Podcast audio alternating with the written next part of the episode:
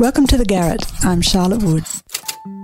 The Garret. The Garret. The Garret. The Garret. The Garret. The Garret. The Garret. The Garret. The Garret, a podcast by writers, for writers, about writing. Here's your host, Astrid Edwards. Charlotte Wood, thank you so much for returning to The Garret. Astrid, thank you for having me. I love The Garret. Uh, that is high praise coming from you and greatly appreciated. Congratulations on the luminous solution, creativity, resilience, and the inner life. I have so many questions for you about creativity and resilience in this time. But before we go into that, I'd like to actually ask you about the very first line of the book. And to quote you, you write, other people's creative lives have always fascinated me. So, even before we have the Luminous solution, you've previously published The Writer's Room, which was a collection of interviews with other writers. You have a podcast, you have a PhD interrogating these questions. And I guess for our listeners, why do other people's creative processes intrigue you so much? I don't know, except that probably because I want to learn from them about how to improve my own. But I guess I've always really liked the slightly mysterious element of creativity. I think it's one of the things that appeals to me about doing it is that it's actually, well, you know, in, in the book, I go in, in quite a lot into this sort of tension between the pragmatist and the instinctive, intuitive drive, and that how you need both of those kinds of thinking to do any sort of creative work. And I guess you can learn the pragmatic stuff. You can learn the discipline. You can practice it. You can learn the craft stuff. But you can't really learn the mysterious stuff. I think what you can learn to do is be awake to it and be more accepting of it and uh, more accepting of that complete uncertainty. And you can pay attention to your intuitive mind and you can sort of practice and learn to do that. And I guess in some ways, those other people's creative lives, you know, the books and things that I mentioned, this all this sort of area of my study that I'm motioning to now. I feel like I've been mentored by all these writers and artists that I've read about, you know, and I've read their work and I've read interviews with them. You know, before I even started writing, really, I was kind of obsessive reading the Paris Review interviews. And in Australia, way back when I started, the Bible for writers was making stories, the Kate Grenville and Sue Woolfe book. There was Candy Baker's Yacker series of interviews. I just always found them completely compelling, even when I wasn't really, well, it certainly wasn't a writer, but even when I wasn't even really doing it, hadn't even started yet properly. But I think it's that combination maybe of the kind of rigorous discipline and the dreamy, unconscious mind together that I find really interesting. You said so many interesting words in there, Charlotte. The two that stuck out for me were mysterious and compelling. That is what a writer is trying to access or touch or find. And of course, that is what a reader is looking to experience in some way, shape, or form when they pick up a book or when they experience any other form of art.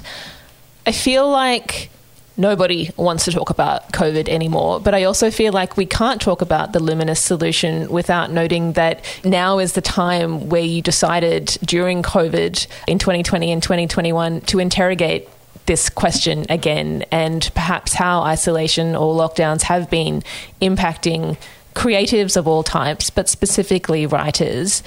Why now for you? Well, you know, it's funny when I was um, editing the book in sort of January and February this year, when you know we thought we were free of COVID, and I was thinking, oh, it's kind of you know missed its time a bit this book, and then bang, here we are again in major lockdowns. So I, I wrote a piece. I was commissioned last year, early last year, to write a piece. The topic was the inner life. So that you know was one of those kind of gifts that was you know, somebody asks you to write about a certain thing, you might not have phrased it that way yourself. And so then I was led to think about, well, what is an inner life? Do we all have one? Do we need one? Who cares if we don't have one? What does it mean to have a rich inner life or no inner life? So I found that a really interesting exercise to just ask those questions. And then, you know, I was thinking, well, for artists of all kinds, we we sort of rely on our inner life and our inner world to that we then bring out and share with other people. And after I published that piece, I had a lot of contact from people who I hadn't people I didn't know, or but people who sort of surprised me. They weren't just writers or artists; they were readers, and they said, "Oh, they articulated just how I felt." Because in that piece, I, you know, it was the beginning of the first lockdown, and I felt kind of a panic stricken, and I felt a need to kind of rush around doing things, inverted commas, mainly on Zoom, but you know, buying yoga mats and doing lots of classes and having Zoom drinks with my friends and this, that, and sort of cramming the time with stuff uh, because I was just in this sort of sheer panic. And then, of course, you can't do that for very long before you just sort of fall in a heap. And so then, I, and I wasn't doing any writing, I wasn't doing any creative work at all. And then I realized, hang on, I've just got to stop all this and calm down and go quiet which is the normal working state for a writer to go into that sort of quiet, private, interior world. And so it, when it was published, as I said, these people commented that it reflected their state of mind as well and that they needed to calm down and go still, whether or not they were artists or writers. I just thought, well, maybe it's got a broader appeal than just talking to writers about this or, or artists. I don't know. I think the, you know the pandemic I hope it has made us completely reevaluate everything. I kind of fear that it makes us feel like that while we're in lockdown, then we get out and we forget all that. But you know, we have to change the way we do things. It's so clear now, and I guess this book is talking about creating an interior world that doesn't depend on exterior things so much and material things. I mean, you know, I'm as terrible online shopper as the next person, so I don't have any actual um, expertise in doing this, except that I like to think about it. And I feel like the book in general is talking about paying attention to the workings of your own mind. And if you want to live a more creative life, there you have to do it consciously. It doesn't just happen by itself you know there are boundaries you have to draw your inner world needs feeding and nourishing in the way i use a garden metaphor through a fair bit of the book that you know it's got to be cared for and fed and watered and designed a little bit but also you need, you, have, you need to allow flexibility for surprising things to pop up and sort of be open to what a writer like Joan London would probably call gifts from the unconscious or the imaginative world. I like the word gifts. It struck me as I was reading The Luminous Solution that, in one way, this is very much a book for writers who are considering their craft and their creativity and, and how they approach their art. But on so many other levels, this is a book for anyone, whether they consider themselves an artist or not. It's a book for anyone who enjoys the written world and now finds themselves asking questions about their own life and their own inner world where we are all living now through choice or or not. I'm actually going to give this book to my mum. My mum is not a writer. She's a reader, but not a writer. And I think she will find a great deal of happiness or contentment in here too, Charlotte.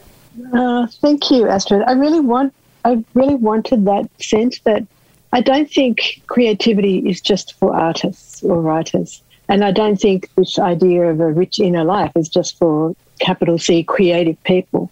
And I, you know, I think I say in the um, in the preface that the sense of accomplishment and joy and enrichment that comes from making anything that wasn't there before. I really feel like that is a birthright, a human right. It might sound kind of highfalutin to say that, but I think the joys of making are really profound, and they might be just making a harmonious room to be in. It might be making a cake. It might be making a garden. It might be making I don't know a skateboard. Any anything that involves bringing something into life that wasn't there before, I think has a really deep effect on the psyche and I, I still don't even know what that effect is, except that it's it's so important to me. And the idea that it's only for creative people, I can't stand that. And you know, I've learned, and a lot of the book is also about sort of cross pollination. The idea that artists can learn from scientists, from builders. You know, I've got some friends who run a kind of um, environmentally sustainable butchery, who are some of the most creative people I know. So I love the idea that creativity actually relies on keeping your eyes open to all fields, not just your own narrow field of work, and that you are enriched by really looking at completely different worlds from your own and bringing them back into your um, creative project. One of the questions that I have for you, Charlotte, is almost a you prompted me to reimagine what I think of as creativity. So I always thought it was the kind of process before the creation of something. You know, it was the what came before and then something comes afterwards, you know, whether it's a, a, beautiful new story or a shiny new skateboard, whatever the process of creation is.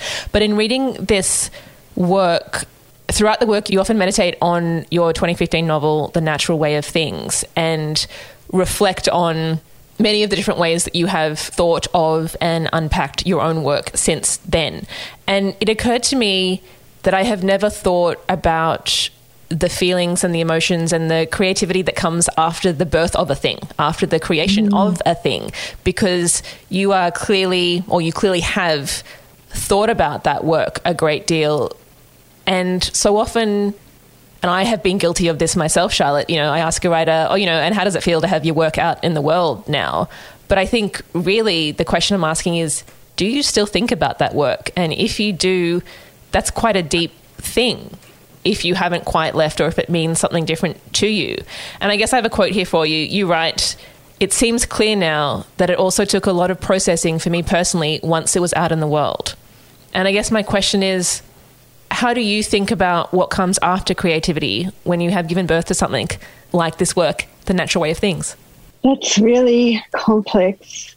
I think one of the reasons I thought so much about that book was that it was a really, it was kind of an aberrant book for me, it felt like. It felt like it came from a different place than my other work did, from a much more unconscious part of me, a much more primitive part of me. And a lot of people told me they read it in that way, that they felt like they didn't read it with their minds, but with their bodies. And I felt like I almost wrote it with my body. It was so kind of primal. And then it went out into the world and had this effect that none of my other books had had to that point, where it was really widely read and it won some prizes. And, you know, I still get asked to talk about it sort of six years later. And because I was asked to talk about it so much, I sort of had to think about it so much. But also, I guess because it came from this sort of other place in me, I wanted to know then what to do with that. That effect that it had on readers, but also on me, it kind of liberated a part of my creative mind that I had sort of kept a lid on somehow, or or just hadn't allowed to sort of really let it rip. And that is this kind of really unconscious mind to just go, all right, I'm just rather than so I'll backtrack a bit. One of the things that was was difficult about writing that book was that it was so dark. You know, it's a book about misogyny, so it had a kind of violent heart. And I didn't want to have a violent heart. I don't feel that I do have a violent heart. So then it kind of frightened me a lot to think, well, I must have. You know, there must be things about me that that I don't, there are things about me that I don't want to know. And if the book is to work, I have to let those things come out. So it was this sense of kind of exposing these weird creepy, dark, and kind of, I mean, the weirdness was quite big. You know, there's a girl in the book who pretty much turns into a rabbit. There's sort of hallucinatory things. And I felt quite vulnerable exposing the, that's what came out of my mind, if that makes any sense. But then I also felt kind of proud of it later. And I also felt liberated that, oh, you can allow your weirdness to expose itself to the light and not only does it not kill you, but some people love it. You know? And so I felt like as an artist, I was becoming much more whole by allowing this sort of deeper subconscious, unconscious kind of weird stuff to come out. And then I wanted to know, well, how do I? I didn't want to write another book like that. You know, I don't want to write another book like that. But I do want to have access to those places in myself that allowed that book to kind of be born. So I guess that's the long answer. and it's, you know, I think of one's creativity as, I mean, I know I keep going back to this metaphor of the garden. it's so useful as a metaphor because there are so many things required to keep it flourishing. And one of those things is a sense of wildness to just let it be and let it create itself. And so I guess I don't think of creativity as a time based thing. I think of it as a, as a place almost and as a kind of home. And I want to be able to look at all the different areas of it and visit all the areas of it and see what I find there. One of the other areas that you explore in the Luminous solution, and for those listening, it's not a huge area that you explore, but it did kind of grab my attention, Charlotte, is the idea of kind of a, a different at least on the public facing side of creativity, a different way that males kind of manifest or talk about creativity than do females. And this actually ties into a, a discussion I very recently have had with Eve Rees, who was talking about the acknowledgements in books and the difference that they have noticed between acknowledgements written by men and other creatives. The idea being that men are these lone geniuses who just happen to like have this, you know, rich inner world that's perfect and no one ever touches, and then everybody else who's doing the groceries or paying the bills or whatever other minutiae of life that we all actually are engaged in. And I just wanted to touch on that because while we are all at home, it's playing out differently in many households for males and females. I read that, I either heard it or read something about Eve's comments about acknowledgements. And I really responded to those comments, partly because when I was younger, I felt quite indignant at short acknowledgements for the very same reasons that, well, of course, you didn't really do it on your own. There's all these people around you helping you. I have to say that as I've gotten older, my acknowledgements have gotten shorter. And sometimes for myself, if I've done a really long acknowledgement, it sort of becomes a bit self-indulgent in a way. sort of like, you know, I, you know, I'm, I've written such a glorious piece of work that I need, you know, like an Oscar speech or something.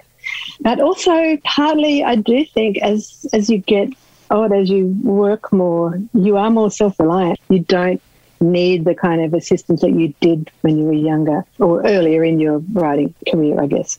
That's not to I still have plenty of acknowledgements. There's also a whole lot of, oh, what if I miss somebody out and all that sort of stuff. So short is um, safe in a way. I think somewhere near the beginning of the Luminous Solution, I do talk about the kind of lone genius versus an artist with a tribe or a community. And I certainly have always been very needful of colleagues, of writer friends, of artist friends to share the struggles with, basically, and also to be challenged by.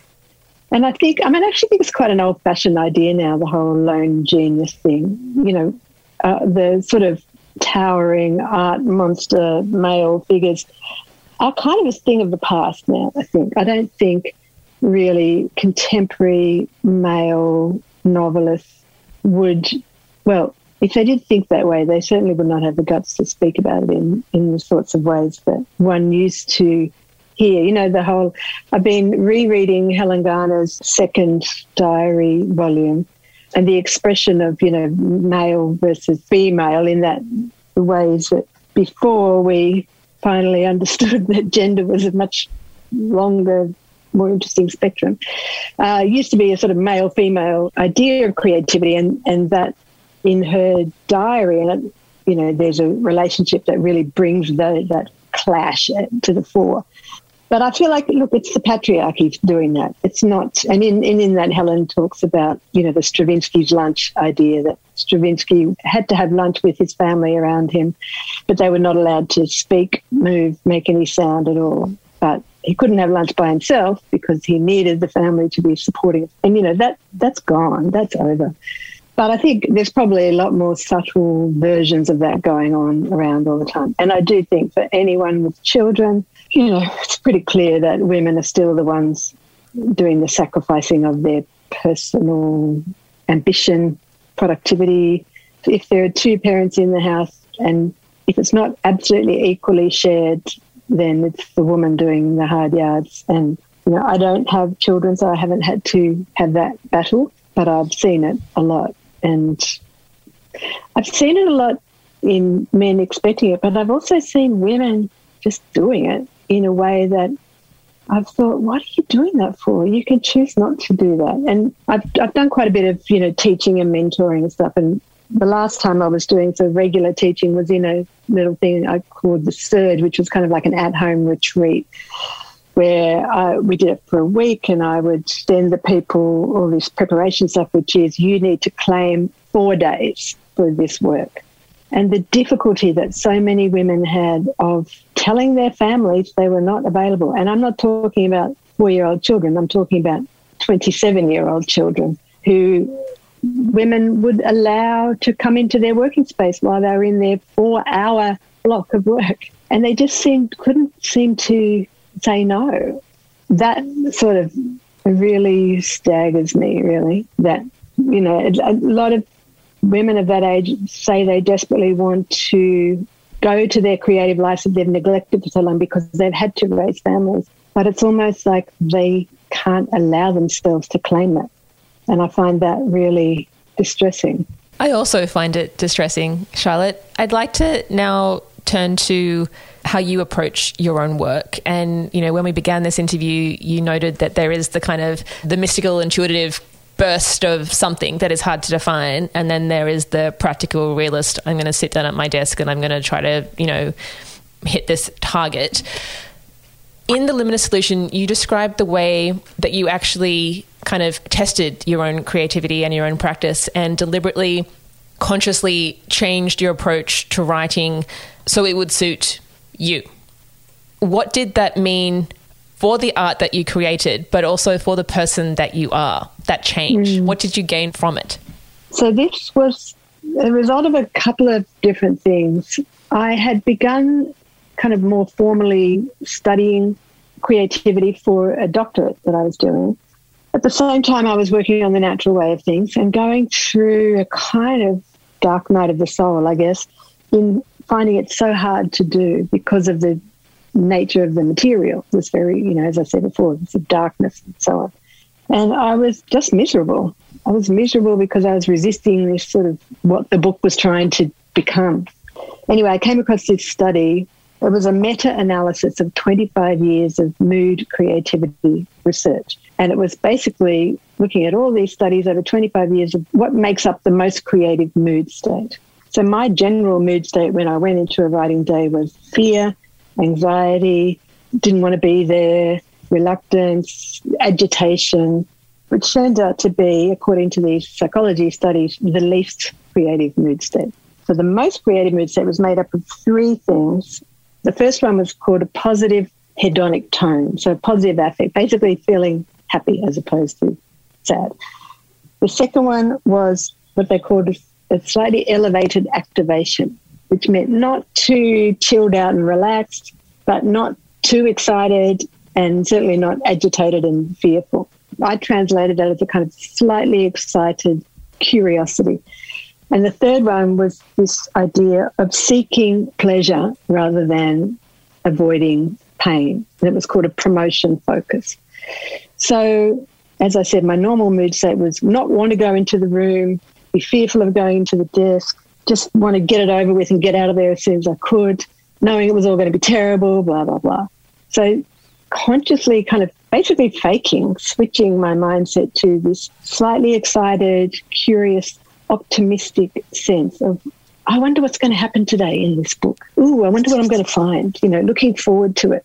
And I did that both through looking at that study, but also with the help of a psychologist called Alison Manning, who works with writers a lot. And she's very gifted, really. So, in order to create this kind of mind state, I think it's called state creation in psychology terms, I would sort of think about my work as going into my novel, into a place to watch this beautiful thing happen. And I could only go into this place if I left all the kind of self loathing and the, and the fear and all the negative stuff outside the door. And it was kind of incredibly effective. And yet I still have to practice it all the time and decide to do it all the time. So it doesn't, oh, now I've discovered it, everything's rosy. And because writing is hard, you know, writing is always hard. And being in the deep uncertainty of a novel in progress is hard. So I don't want to be too kind of Pollyannish about it. But the effect that it had was to just make me feel so much more kind of integrated in my life and my work. You know, like I talked before, I think about that sense of wholeness in terms of my the different parts of my uh, creative process, bringing those together. But also, it just brought a lot more pleasure and joy. you know, made me realize that's why I started doing it in the first place because I really loved doing it, not because I hated it and was fearful of it. Um, and I've seen a lot of writers go through this, especially you know three or four books in. That's a really really hard time, and the equivalent for any creator, I think. You know, in the beginning, there's a kind of novelty of it, and there's, and I think you, you, we have unrealistic fantasies about how great it is and how great it will continue to be. And then four books in, when you're still not selling any work and no one really cares, and it's hard, and you've got a lot of financial pressure, that's when you can become really disillusioned, I think. And I've seen it a lot, and it happened with me. So deciding to change that was completely liberating. I like the word liberating, Charlotte. I have a question about mediums. I mean, words are the medium that you have dedicated your life to, if I can phrase it that way. Hmm. But through the Luminous solution, you are very clear that inspiration or a different way of thinking about something can come from, it can come from gardening, it can, can come from cooking, it can come from music or painting or anything can be the source of inspiration. And I guess I agree with you, although I don't always take the opportunities when they come. But for you, would you ever consider exploring different mediums? I mean, you've written long form and short form before. Fiction is where you mostly write, but you are also obviously dedicated to nonfiction. You have a podcast. I don't know. Do you are you going to write a play? Would you compose a song? Is poetry in your future? I'm being a little bit facetious, but it's a genuine question. Probably. I mean, I think it would be good to try those things. I've kind of dabbled with trying screenwriting for about five minutes. I've worked with a couple of friends, one of whom's a really experienced screenwriter, and we sort of got together to try and write a little series. And I realized I just am not a collaborator in that way. I mean, I, I love to have a creative community, but I, I just found myself just wasn't my wasn't my skill. Poetry, I think, I almost feel like they're just such highly specialized skills that I feel like I wouldn't be able to. Maybe if I was younger, I would. When I was really young writing, I wrote poems, but you know, I actually would not call them poems. I would call them short words stuck together. Um, so I wouldn't insult poets by saying, "Oh yes, I might go and write poetry now," because I think it's like saying I might become a brain surgeon now. And I feel the same about plays what I'm excited about is that there's every now and again a sort of some talk and, and a bit of action now on adapting some of my work for film or TV or, or the stage. And I don't want to be involved in the creative part of it, but I love to watch what's happening. It's kind of thrilling to me to see. And I've been at a couple of table reads where someone else is taking my work and making it into a new thing, and that is very, very thrilling. But doing it, no, I don't think so but I guess my other forms of creativity are things like cooking and gardening. And what I love about that is that nothing is dependent on the outcome. You know, A, it's much more instant gratification than writing a book. And B, you know, if the cake's a big flop, who cares? You can still pick the top off it and or whatever. I like that it's not a professionalized thing for me. It's very joyful. I found a great deal of joy coming back to that word, reading the Luminous Solution, Charlotte. I I am very serious when I say that I'm going to give it to my mother. And, you know, in this time of uncertainty and upheaval and a lot of things that we don't want that press in on us and maybe take away our choices or we don't get to do what we would otherwise maybe prefer to do, I really found it quite, I found it comforting and freeing at the same time. Made me safe, oh, but also so gave, me, gave me places to go. Thank you very much.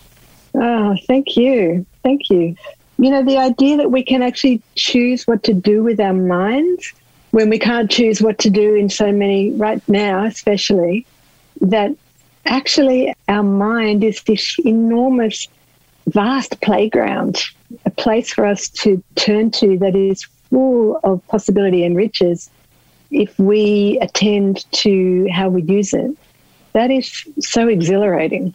It's not dependent on what's on Netflix or being able to go to a restaurant or whatever. It's actually it's all there. That's what's really exciting to me. So well said, Charlotte. Thank you so much for coming back to the Garret. Thank you, Astrid. So lovely to talk to you again. The Garret is produced by Bad Producer Productions. Subscribe to The Garret on all good podcast apps and read the transcripts of our interviews at thegarretpodcast.com.